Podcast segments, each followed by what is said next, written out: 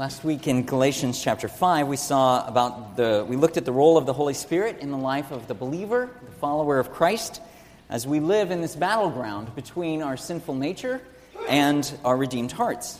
And our sinful nature, of course, still desires to rebel against God, but for all who are believers in Christ, the Holy Spirit lives most deeply inside of us and desires for us to worship God and to follow Him. And so we discovered that at our conversion, when we become a believer in Christ, that the Holy Spirit has changed us, has comes to live inside of us, and won't leave us. We're new creations in Christ, most deeply, most fundamentally. We are now new, and we desire to live in harmony with the law of God. And yet, of course, our sinful nature, our habits, our weaknesses, our patterns of selfishness and pride and rebellion are not completely disappearing when we become believers and come to faith in Christ. So we live in this battleground. We saw this last week, and we also saw that there's this very stark contrast of what is produced by the flesh and what is produced by the Spirit. The Spirit produces good things in our lives. The flesh, the sinful nature, produces all kinds of bad things in our lives. So the Apostle Paul is teaching these believers in Galatia, in this young and struggling church, how to walk in the Spirit, how to be led by the Spirit, how to keep in step with the Spirit.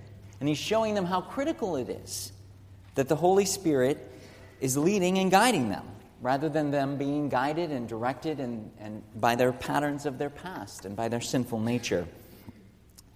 So we'll continue to look at this passage as we begin to focus more um, over the next few weeks on these characteristics this, of the fruit of the Holy Spirit. What the Spirit produces in the lives of the believer are described here in Galatians 5. And so for the next few weeks, we'll be looking at each one along the way. these are the things that God alone, the Holy Spirit alone, produces in our lives. So we'll read from Galatians 5. Again, for the context, going back to verse 13 You, my brothers, were called to be free. But do not use your freedom to indulge the sinful nature. Rather, serve one another in love.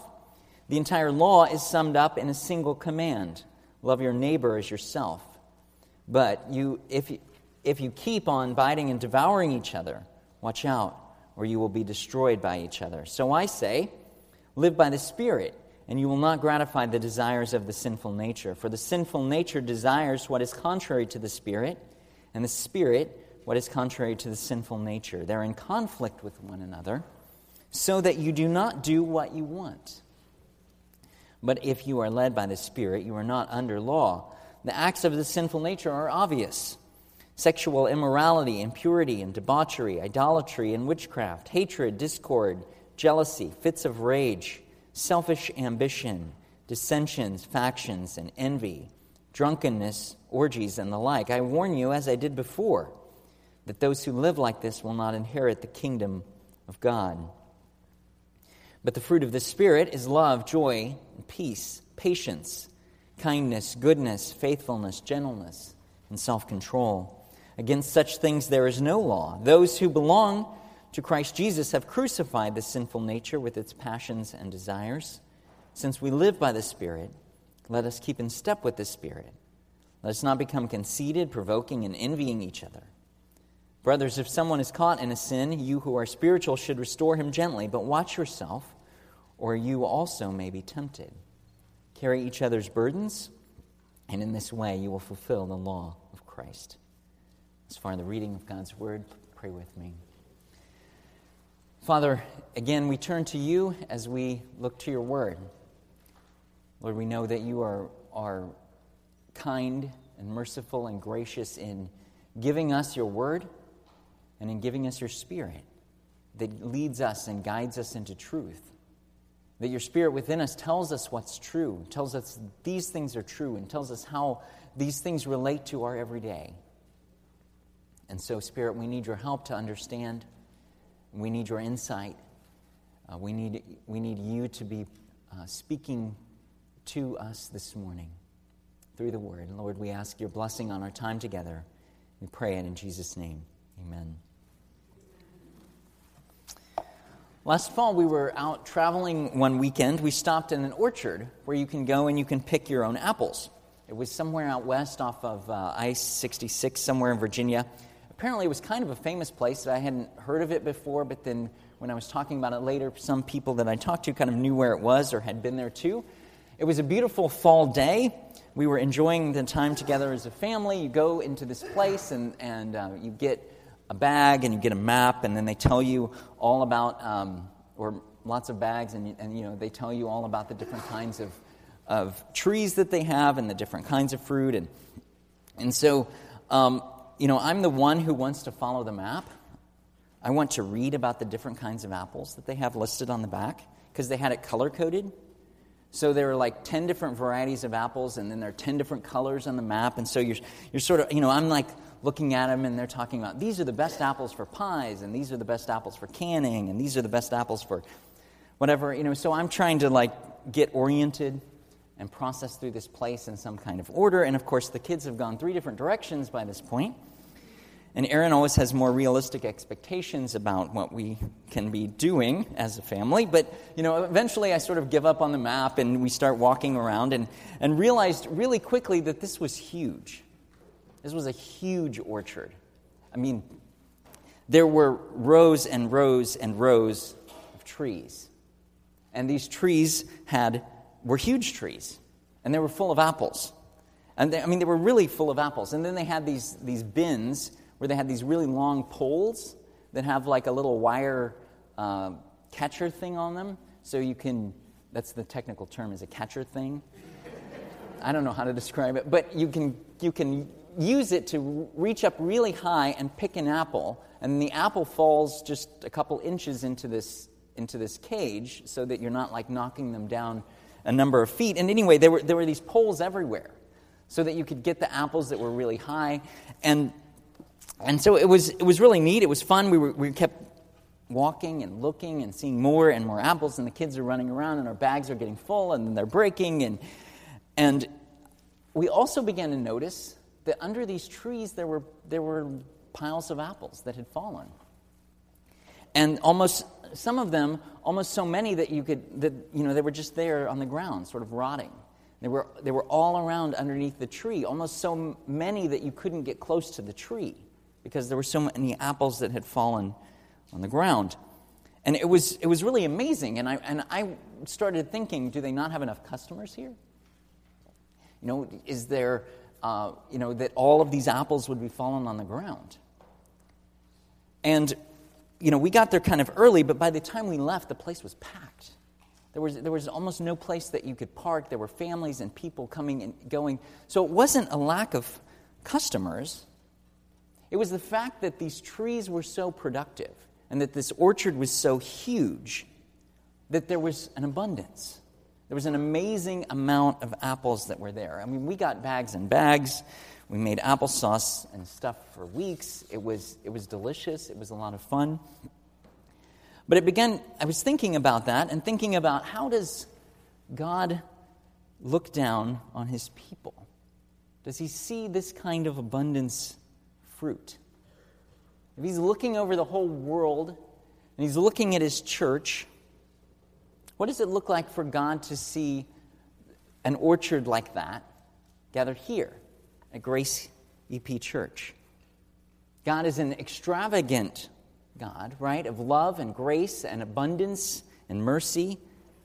And I think that He must see an abundance, must He not, of fruit that's produced in the life of His church, in the lives of His people, all over the globe, all the time because he knows that, every, that the Spirit produces every good thing, that the people aren't producing the fruit in themselves, that it's the work of his Spirit producing this fruit in the lives of his people. Imagine that orchard, imagine the church as an orchard full of trees producing fruit, and God looking down on it and seeing this abundance. What is indeed the fruit of our lives? What does it look like from His perspective? We'll consider these things this morning as we think about the fruit and as we think about the first one, the, uh, the first characteristic, which is love. As I mentioned last week, in the context of Galatians, as we read the whole passage there, we see how love is prominent. That love is at the beginning, the, the summary of the Old Testament law in verse 14. Love is at the end, the law of Christ, which of course is Jesus' commandment, his new commandment, which wasn't a new commandment at all, that we love each other, that the disciples love one another. So love bookends this passage, and then love is the first characteristic fruit listed uh, in the list of the fruit of the Spirit in, in verse 22. Before we turn to love, I want, to think, I want us to think a little more about this idea of fruit and, and, and what Paul, the picture Paul is painting here. Biblically speaking, of course, fruit can have a very literal meaning, that which is produced by a tree or a vine or a plant that, that you can eat. And it also has a, a metaphorical meaning, a sort of figurative meaning of the outcome of something, the result of an action. The fruit of, of your, your sheep are its young sheep, your, its babies. The fruit uh, is produced, you know, the, biblical, the Bible talks like that.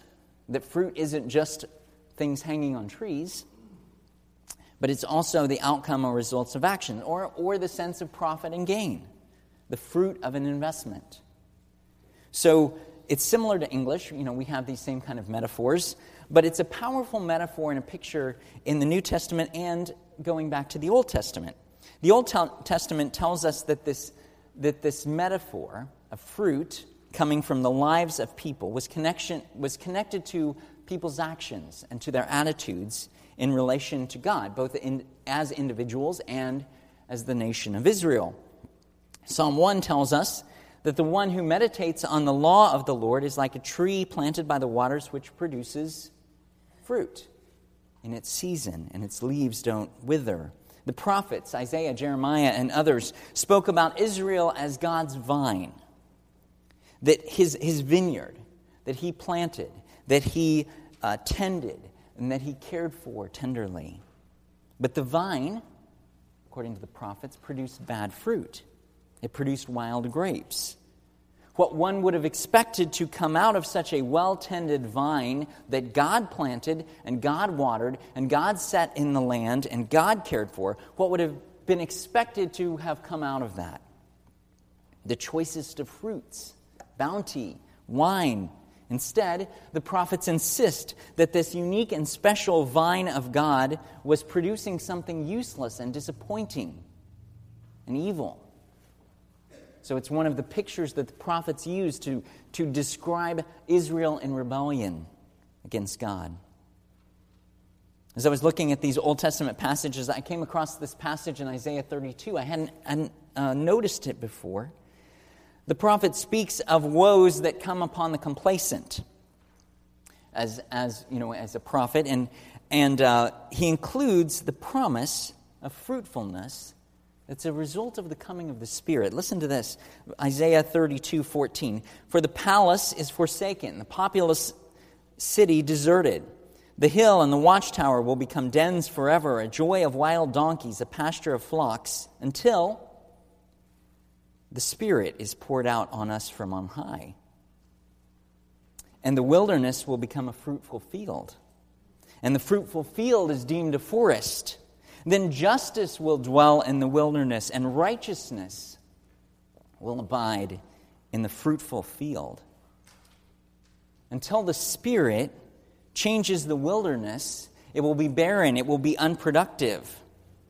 But when the Spirit comes on it from on high, what is the result? Fruitfulness in the field and in the form of justice in this passage. Both, both the physical sense and the metaphorical sense, God is saying, when the Spirit comes, the wilderness will be transformed into something that's fruitful. And of course, this is a picture we could look at many other Old Testament passages that describe the same thing, but this one is so, so obviously related to what Paul is talking about here in Galatians chapter 5. We talked last week about this contrast of the works of the sinful nature and what those live like, you know, look like lived out in evil attitudes and in evil actions the sinful nature produces these kinds of behaviors and feelings automatically and habitually, that the enemy you know, tries to produce and multiply selfishness, pride, and rebellion, the things described here in Galatians 5 19 to 21. They're obvious works of the sinful nature of the flesh. But the contrast that Paul gives here is really interesting. He doesn't say the works of the flesh and the works of the Spirit. He says the works of the flesh and the fruit of the Spirit. And I think it's interesting, and I want to explore that with us for a few minutes. What, is it, what does it mean that Paul is using the word fruit instead of works to describe the result of the Spirit in the life of the believer? How, how are they different? On the one hand, we might say there's not much of a difference, but on the other hand, I think, I think there is.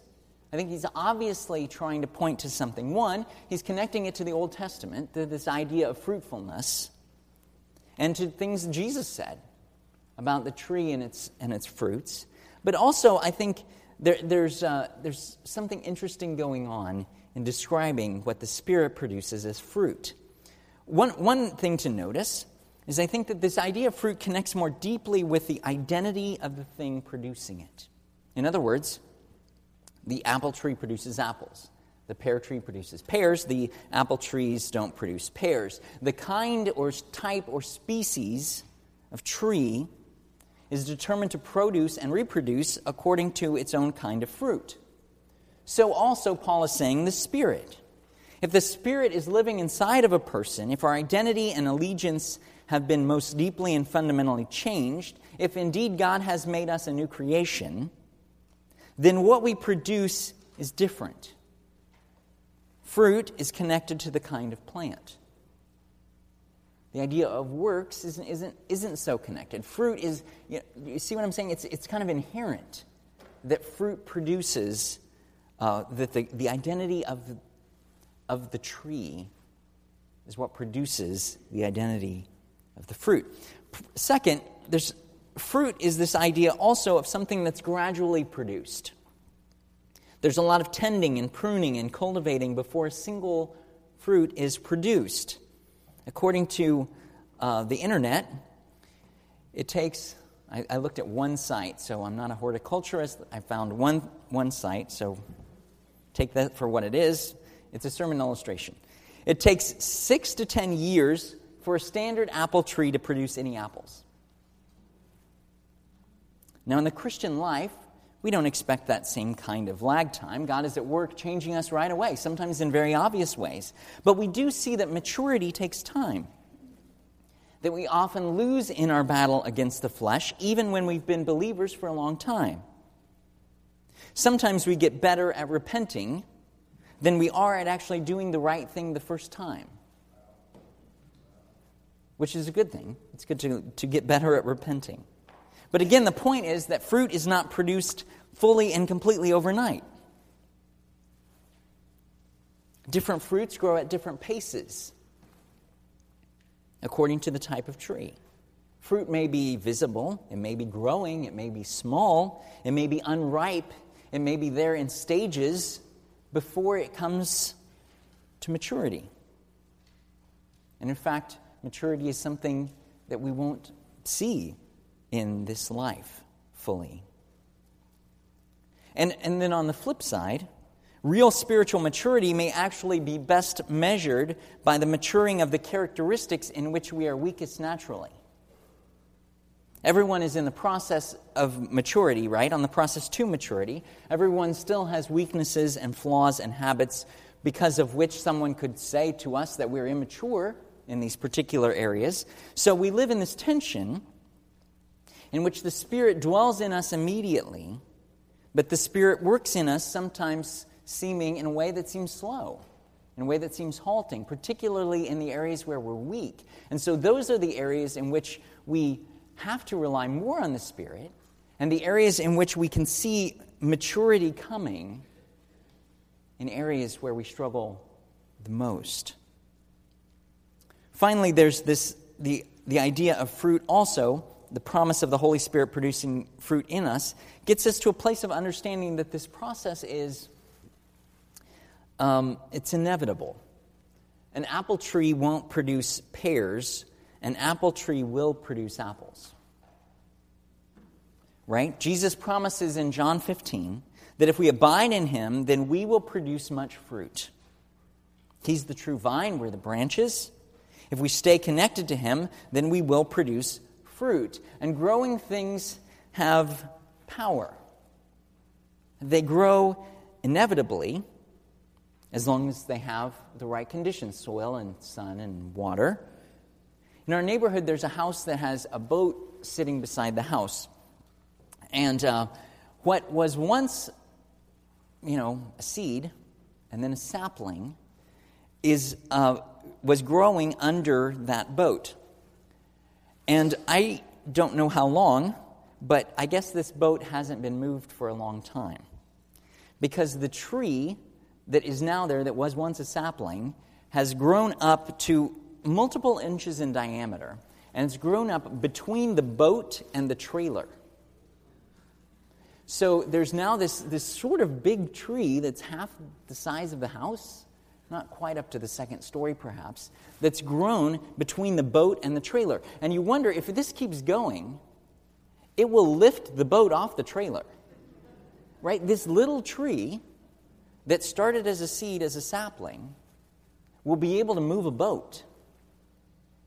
I read a story this week about an acorn that, that was planted some, uh, on in, a, in, a, um, uh, in a cemetery, and it grew up and, and made a crack in, in the marble, and, came, uh, and a tree came up out of a slab of marble. Right? There's, there's power in things that grow. It may not look impressive immediately. You know, the person may have thought, that's not, that's not a big deal. It's just a little sapling coming up. Well, all of a sudden, if they want to get the boat out, it's going to take a lot of work. Growing things have power. They grow inevitably. They can do more than we would imagine. And of course, this doesn't mean that we just sit back and we wait for the Spirit to produce fruit in our lives by default. There's an active role for the Christian, as we'll see. But we trust that God has promised to make us more like Jesus to put us on a path of sanctification towards glorification and perfection someday. And this, is, this should be and is encouraging for us, even on our worst days, that God is at work and that it's inevitable that our lives would produce more fruit as we walk with Christ. One other thing I would notice here as we think about this idea of fruit is that fruit, the fruit of the Spirit, is actually singular.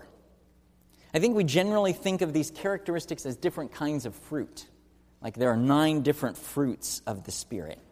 But Paul isn't actually using it that way. He's not talking about a bunch of fruits. He's describing a single kind of fruit that is multifaceted, that has these different characteristics, these different, these different uh, facets to it. And so the fruit of the Spirit is also not, it's not uh, personality characteristics. It's not gifts, it's not talents, it's not human traits. It's not from us or naturally a part of human nature. Now, certainly, some people seem more patient, more joyful, or more kind than other people do just generally. Believers and unbelievers alike, right? Sometimes believers can look as good at some of these things as uh, unbelievers can look at as good as some of these things as believers do. Um, we were at our um, at Betsy Ann's parent teacher conferences, her kindergarten conference this past week, and I was reminded how amazing a, a teacher she had who must repeat herself a hundred times a day, day after day after day, with a group of whatever 20 kindergartners.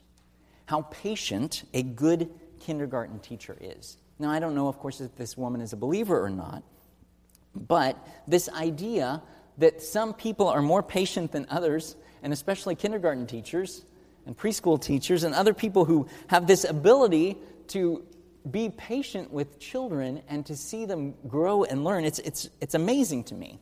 That's not my gift, of course. But that's not exactly the patience that Paul is talking about here. It's not something that's produced naturally in people as a characteristic trait, because we wouldn't need the Spirit if it was. What Paul is talking about is a fruit that looks like this whole thing, that looks like jo- love and joy and peace and patience and kindness and gentleness and faithfulness and goodness and self control. And, you know, all of it together is this fruit that, by definition, supernaturally, the Spirit is producing in the lives of God's people. So that's a little bit about this picture of fruit and fruitfulness and how, how the whole image is working. Let's look at love. Love's the first descriptor of this multifaceted fruit of the Spirit. What does the Bible teach us about love? Well, how long do you all have? With a simple glance at the Old Testament and the New Testament, you find that this, there's a wealth of information about love. The love is the fundamental and ultimate expression of God towards His creation, towards His people. It's the ultimate expression of the follower of Christ towards God and towards others. It's the most important, what would you call it? Characteristic, virtue, trait, action, attitude, all of these things rolled into one. Love is the most important one. And if you think about what the Bible teaches about love and you begin to read again and again, you realize very quickly how unloving you are. Love binds everything together in perfect unity. Colossians 3:14. How much disharmony is around us in our lives, in our hearts, in our world, in our relationships. Love binds things together in perfect harmony. How much do we struggle to live in harmony. It's difficult for us to kind of get our get understand all that the Bible teaches about love, of course. It's difficult because we speak of love in many different ways in our in, in English, in our culture, some of which have nothing to do, of course, with the biblical notion of love. And there are multiple words in uh, for love in the New Testament and in the Greek language of Jesus' day. The most common uh, in biblical Greek the one of course, here is, is agape, which, if you've been around church for a while, or even outside of the church, it, it's become an, a common enough word in English. My spell checking didn't even flag it. I was surprised. Agape is a word that has, you know, has come into our language. The, but the history of it is really interesting and it's really complex. And if we had a chance to study how it was used in the ancient world in contrast to other words for love, it's, it's, really, it's, it's really kind of fascinating. Really quickly, I'll go through the three basic Greek words which are used in the New Testament and were used in, in that culture to describe love. Um, one, the first is eron or eros, from which we um, was the most popular expression of love in, in ancient Greek. It was characterized as passionate love. The god Eros was the master of this kind of love. It's the love that's, that's powerful, that was sought after in connection to both sex, sex and pagan religion. And of course, in temple prostitution, those things came together in, in the Greek and Roman world in such a way that there was that that was the thing, that was the kind of love if we could call it that, that was sought after. It was to, uh, it was intoxicating. It was to be grabbed at every cost. It was to be held by the one who would get it. It seeks its own satisfaction. It has this powerful and sort of magical and mysterious character to it. It compels and controls the actions of a person. That's one kind of love. Philia is a brotherly love from which we get the word Philadelphia, the city of brotherly love. Um, it's a love of friendship, a love of humanity. It's a noble love of loyalty and companionship. But agape is the main New Testament biblical word, which is the least common in ancient Greece, occurring only rarely in classical Greek. So the Apostle Paul, and the Apostle Paul, of course, uses it, and the Bible uses it many, many, many times, hundreds of times in the New Testament. There's no letter of Paul's 13 letters that don't feature prominently the importance of biblical love, of agape. It's different from eros and philia in that it's a love that makes distinctions. It's a love that chooses and keeps its object. It's a free and decisive act determined by the lover. It's giving and active on behalf of another. And as the Old Testament was being translated into Greek, so this was two and three centuries before uh, the birth of Jesus, agape was the word that the translators used for to describe the Hebrew word for love. So the meaning of agape in ancient Greece or in, in the language of that time was being influenced by the biblical Old Testament concept of love. What's the biblical picture of love that we see? How is it different from, from the love of the Greek world? In the Old Testament, we see that love has an exclusivity about it. The love of God for his people is chosen, it's decisive, it's jealous. God chooses a man, God chooses a nation from among thousands to be the object of his love. It comes from the heart and the will. It's not something that that just sweeps over you, but it's something that's also ready for action and that's expressed tangibly. So, this Greek word, agape, gets, uh, gets the Hebrew picture of love from the Old Testament sort of poured into it, and then the New Testament comes along and defines it and fills it out gloriously so that we see the depth of biblical love being uh, finding a home in this word. The New Testament tells us about this supernatural love and, and defines it and gives it expression. And we see the God of love on every page of Scripture. And so, for much of the rest of the sermon, I want us to just read and think about. I've got a, number of examples from the Scripture. Of course, there could be thousands more on the sermon outline that, that describe biblical love. Because I think it's, it's amazing for us just to think about it. God is love. Love is from God. As God describes himself to us, he uses this word to say who he is, to say what he does, what his nature is like, what his posture is towards his world and his people. God's love is not isolated within the relationships of the Trinity.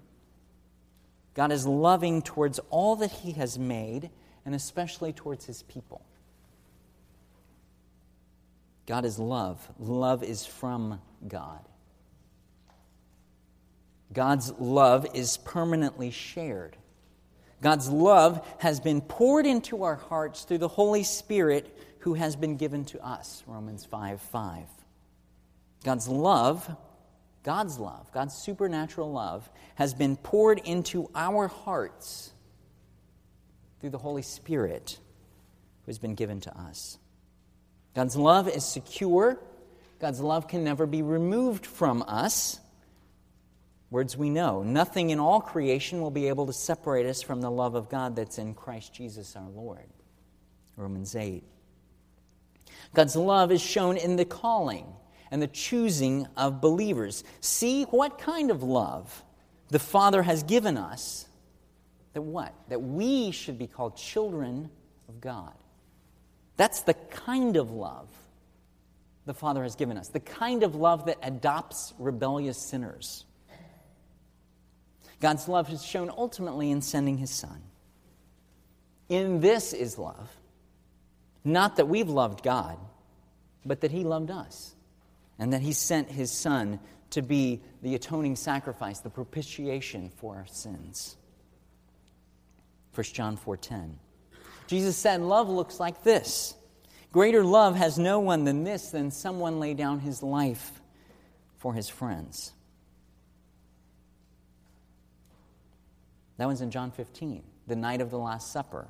After Jesus washed the disciples' feet, he was teaching them about the coming of the Holy Spirit. He said, Greater love has no one than this, than someone lays down his life for his friends.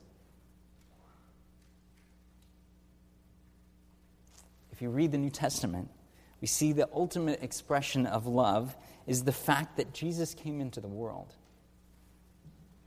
to die on the cross for undeserving sinners. Biblical love is defined by this one act of sacrifice.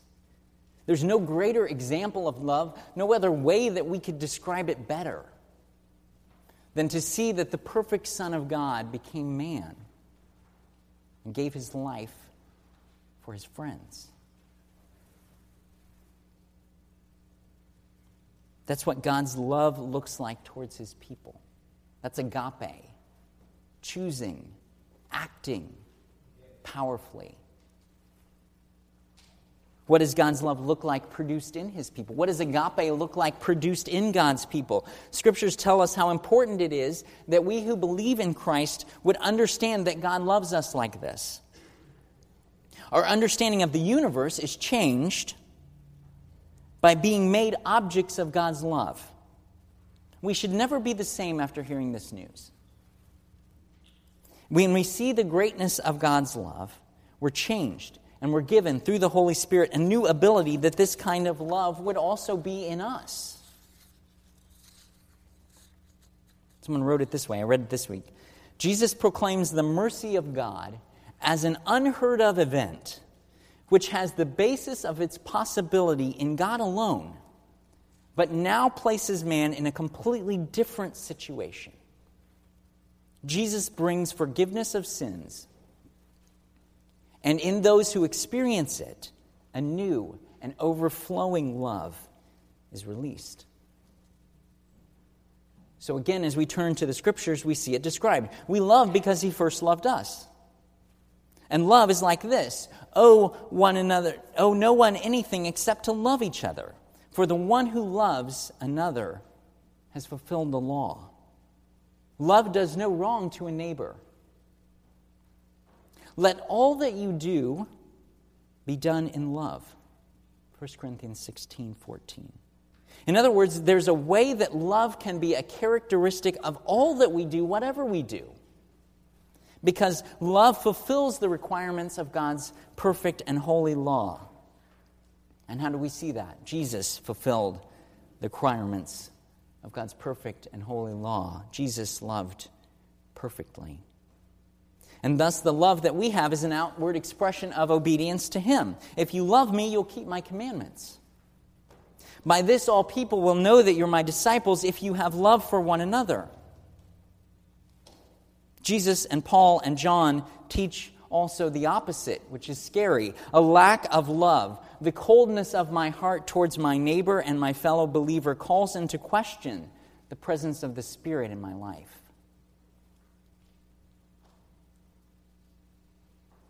So, what do we see this morning? How do we grow in this kind of love? How do we, how do we understand it? The connection is clear that as we see God's love towards us, we're compelled to love Him in return and to love one another in the church and outside of the church. That's just the pattern of it. But we would be completely missing the point if, if, in, if we read this passage except to see that this is the work of the Spirit, not something that we can just make ourselves do. We need the Spirit to see God's love and believe in Christ's expression of love on the cross. We need the Spirit to produce this fruit in us. And in this passage, Paul encourages the Galatians to walk in the Spirit then, to walk in that way, to live according to the Spirit. In Ephesians 5 2, he says, Walk in love as Christ loved us. Abide in me, John 15. It means to remain, to stay, to stick together. And there are lots, as we try to make this more practical, I think there are lots of different sort of spiritual habits and disciplines that God promises to use to produce fruit in our lives.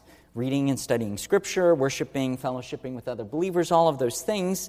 I would mention this morning that there seems to be a specific connection with prayer and love. As Paul is burdened by the problems in his churches, he prays that the Ephesians would know the love of Christ that surpasses all knowledge. He prays that the Philippians' love would abound more and more, filled with the fruit of righteousness. Jesus prayed to his Father in John 17 that the love with which you, the Father, have loved me may be in them, and I in them. As we think about how, how can we make this practical for us today, that's, that's obviously, one of the places that we can start to pray for ourselves and for our church and for one another, that we would know God's love. It seems like, as I was thinking about what, you know, what do I pray about? You pray about situations, you pray about events, you pray for people. But do we pray for our spiritual growth? Do we pray that we would know God's love better? Do we pray that we would love better? Even in, even in short prayers, even when we're frustrated at someone, God help me to be loving in this situation. God help me to see the fruit of your Spirit in this situation in tangible ways as I act, as I have to do something, as I have to relate to someone. That's my encouragement for us this morning. God is producing fruit, it's His work in His Spirit within you. He'll do it, He is doing it. And ask Him to do it. Because He promises that He will, and even more. That He'll remind us of His love for us. That He'll send the Spirit more fully and, and to work more powerfully in our lives. Indeed, this may, may this be true of us, that the Spirit would have His way in us more and more, producing the fruit within, that our love would grow. Amen. Let's pray. Father, we are dependent on you. If we think we aren't, we're wrong. We need you to work, or else we're in trouble. We need your Spirit to bring supernatural resolution to problems that we face within our hearts and how to respond to them. Lord, we need to see fruit in our lives. We want to see fruit in our lives. We want you to produce that in us. We don't want to fake it. So, Lord, we ask that you would work in your church, that your spirit would be active and powerful to show us who you are, to show us what your love is towards us, how great it is towards us, and to motivate us to then love in the same way uh, one another and our neighbor. We ask it in Jesus' name.